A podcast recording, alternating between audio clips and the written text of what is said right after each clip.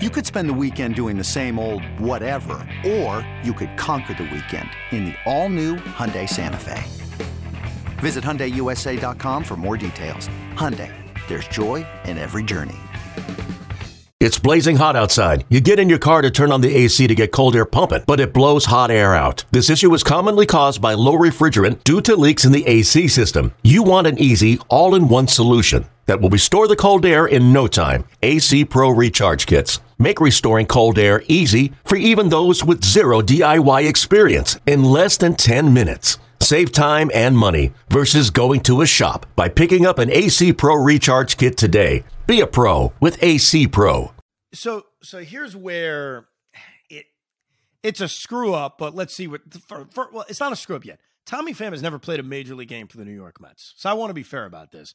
We can examine last year and the year before and the year before that all we want. Tommy Pham is still not suited up as a New York Met yet. So for me or you to call it a failure is not fair. But here's my point on this. Knowing what happened with Locastro, which you could have predicted. He had a big spring training, but no one's confused enough to think Tim Locastro is going to hit two eighty. He's not a good hitter. I'm not presenting him as one. I'm not even suggesting Locastro is a guy who plays regularly. He's a bench piece, right? So he's far removed from the right-handed D H spot, but he's their fourth outfielder. If you knew Tim Locastro was going to be your fourth outfielder, it would have made Tommy Pham less needed by this team. And so what you would have done was, A, not sign Tommy Pham and have Vientos or somebody else be that right-handed D H. By having Pham and Locastro on the roster, you have two guys, I don't want to say that fill the same role because they are different, but they're both outfielders. And Pham would have been less necessary if you had the foresight to know, hey, Tim Locastro is going to have that role.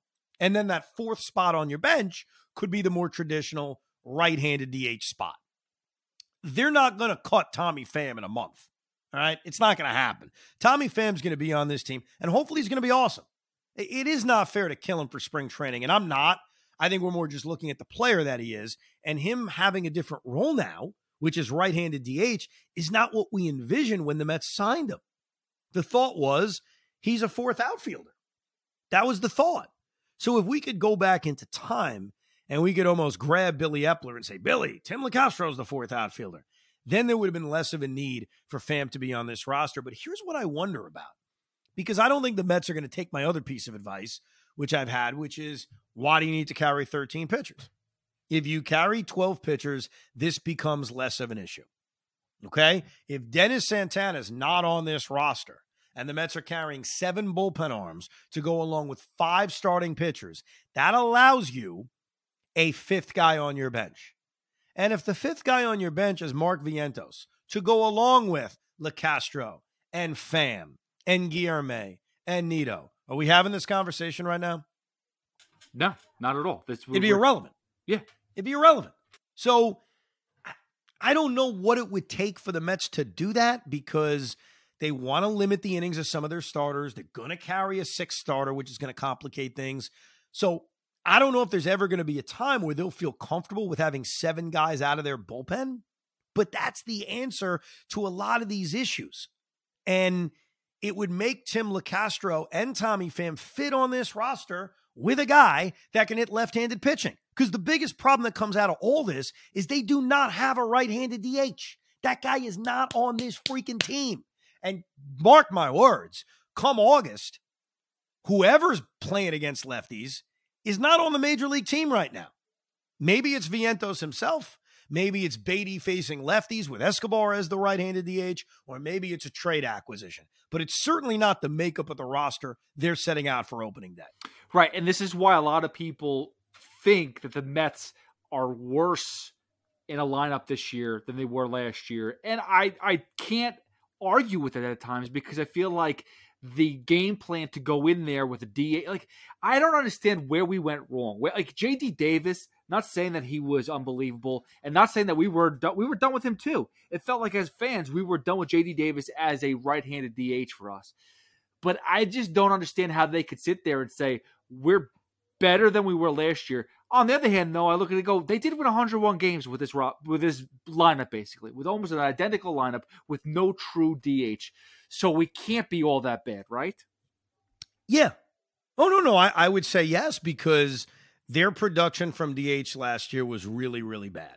It was one of the worst in baseball. Their production from catcher was really, really bad. It was some of the worst numbers in baseball. And I would argue that those two position groups will be better this season. Now, one pushback on me clearly would be, well, how are they going to be better at D H if they don't have a right-handed D H? And I agree. Off the top, they don't. I think Vogelbach, despite a bad spring training, is going to be productive against right-handed pitching.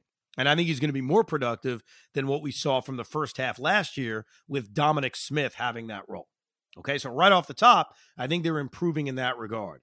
I don't believe what they're going to do in April against lefties at D H is sustainable. It's not going to last.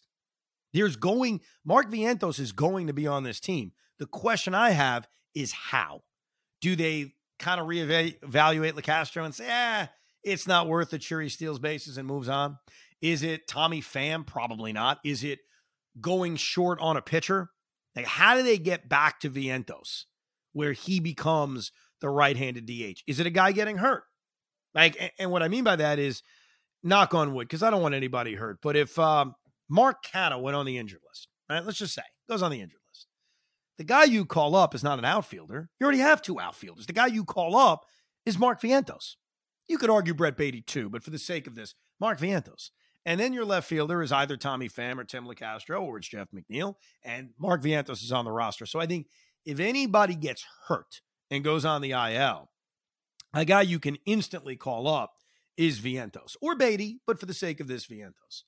So I think that the right-handed D H slot is going to change. I'm just not sure when, and I'm not sure how. And then naturally, you look at guys on this roster and say, will Eduardo Escobar have a better year than he had last year? Will he have a better first half than he had last year? Will Alonso, McNeil, and Lindor basically repeat what they did last year? I think they can be comparable. I'm not sure Jeff McNeil's going to win the batting title.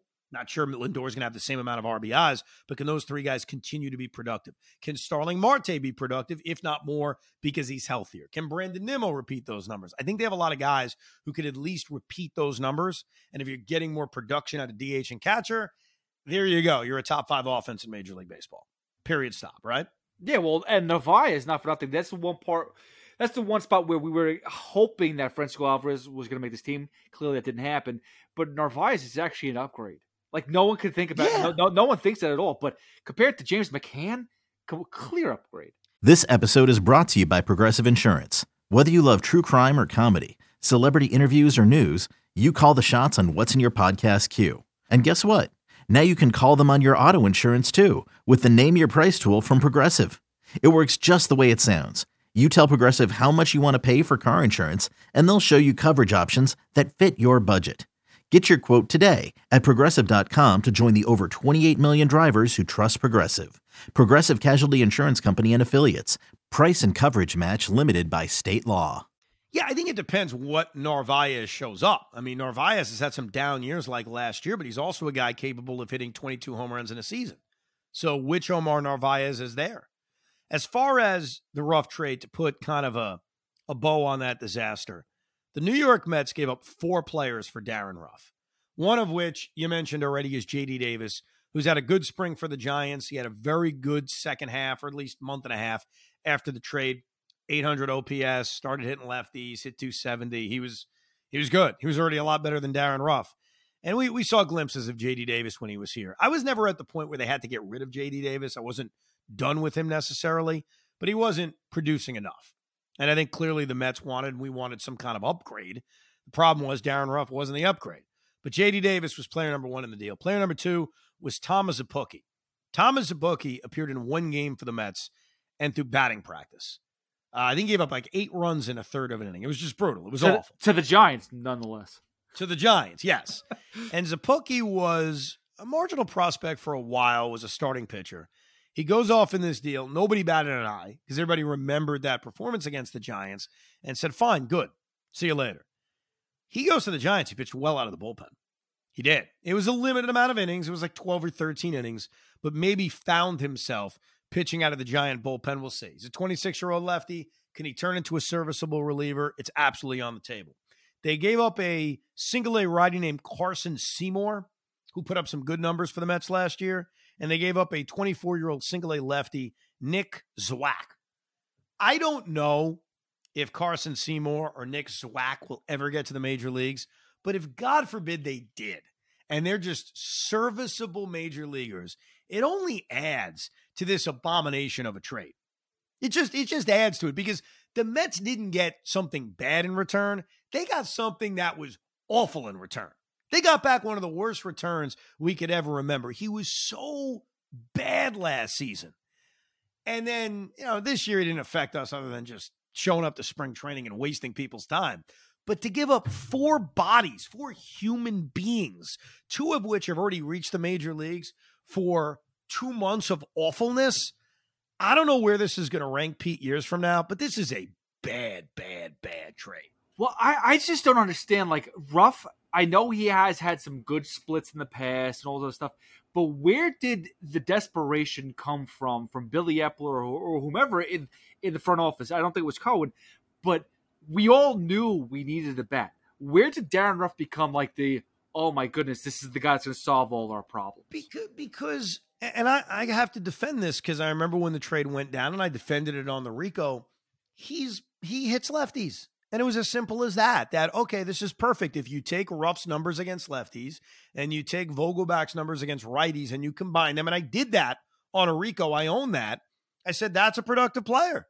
And I, I think it was as simple as that. In terms of what they gave up, I think they were ready to move on from J D. Davis since Ruff was replacing him. And they looked at Szapucki, Seymour, and Zwack as non-prospects and figured, yeah, we're giving up four guys, but none of those guys are top prospects. They didn't give up Ronnie Mauricio in this trade. They didn't give up a top ten or even a top twenty prospect. I don't think any of these guys were top twenty Met prospects prior to the trade. So I think they looked at Ruff splits after they made the Vogelbach trade. That was the kind of guy they were going to add. They weren't going to add somebody who wasn't a platoon player. Why'd they trade for Vogelbach, right? Why'd they trade Colin Holderman for him? So I think once they made that trade, they were clearly going in that direction of let's get the right-handed version of him. And they probably weren't afraid of the guys they gave up. And who knows? I There's no guarantees Zwack or Seymour as a bookie are going to become anything. We already know what J D. Davis is. He's had his moments. He had a good year for us in twenty nineteen.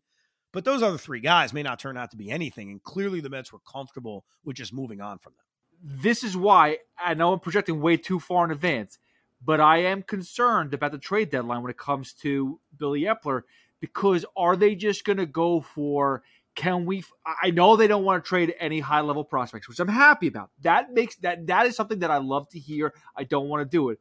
But on the other hand, what What le- type of player are we going to actually get bring in as a bat?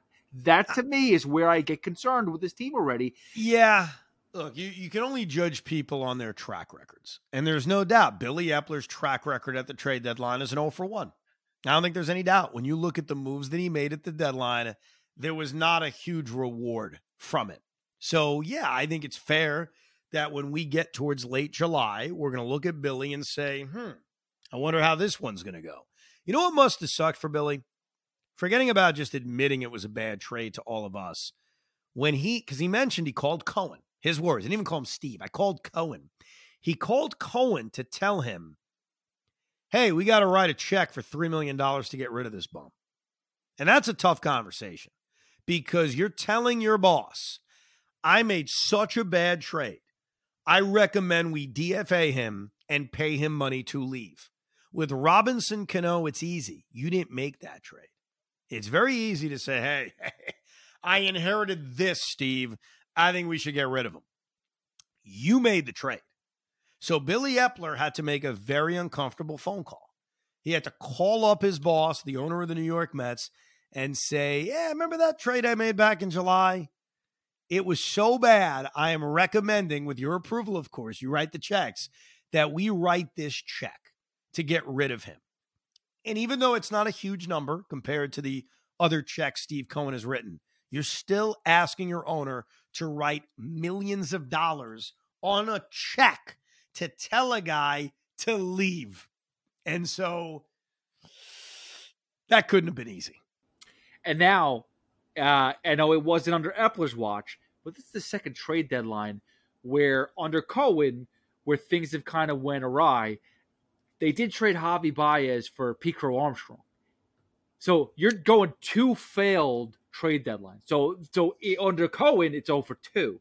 It is. It, they're completely different, though. They're completely different in terms of, A, who made the trade, but also different in types of what they gave up. They knew they were giving up a top prospect. They went for it to a degree by trading for Javier Baez. You just said, hey, what kind of player are they going after? Well, two years ago, they went after a really good player. They went after one of the better players available. I think the big debate at the trade deadline is clearly going to be Ohtani, and it's going to be how much are you willing to give up for what could be a rental? Because you're going to have to give up your entire system. And this is one of those rare cases where I think there will be a tax on the New York Mets because Artie Moreno is a vengeful, awful owner. And I don't, I, there's a chance Artie says, you're not trading him to the Mets. I think that's absolutely on the table. Or he could say, yeah, you want to trade him to the Mets? We're going to take him for everything they have. We are going to take Alvarez. We are going to take Mauricio. We are going to take Bate. Like, we are going to take, they're going to make the Darin Ruf trade look like child's play. Oh, no.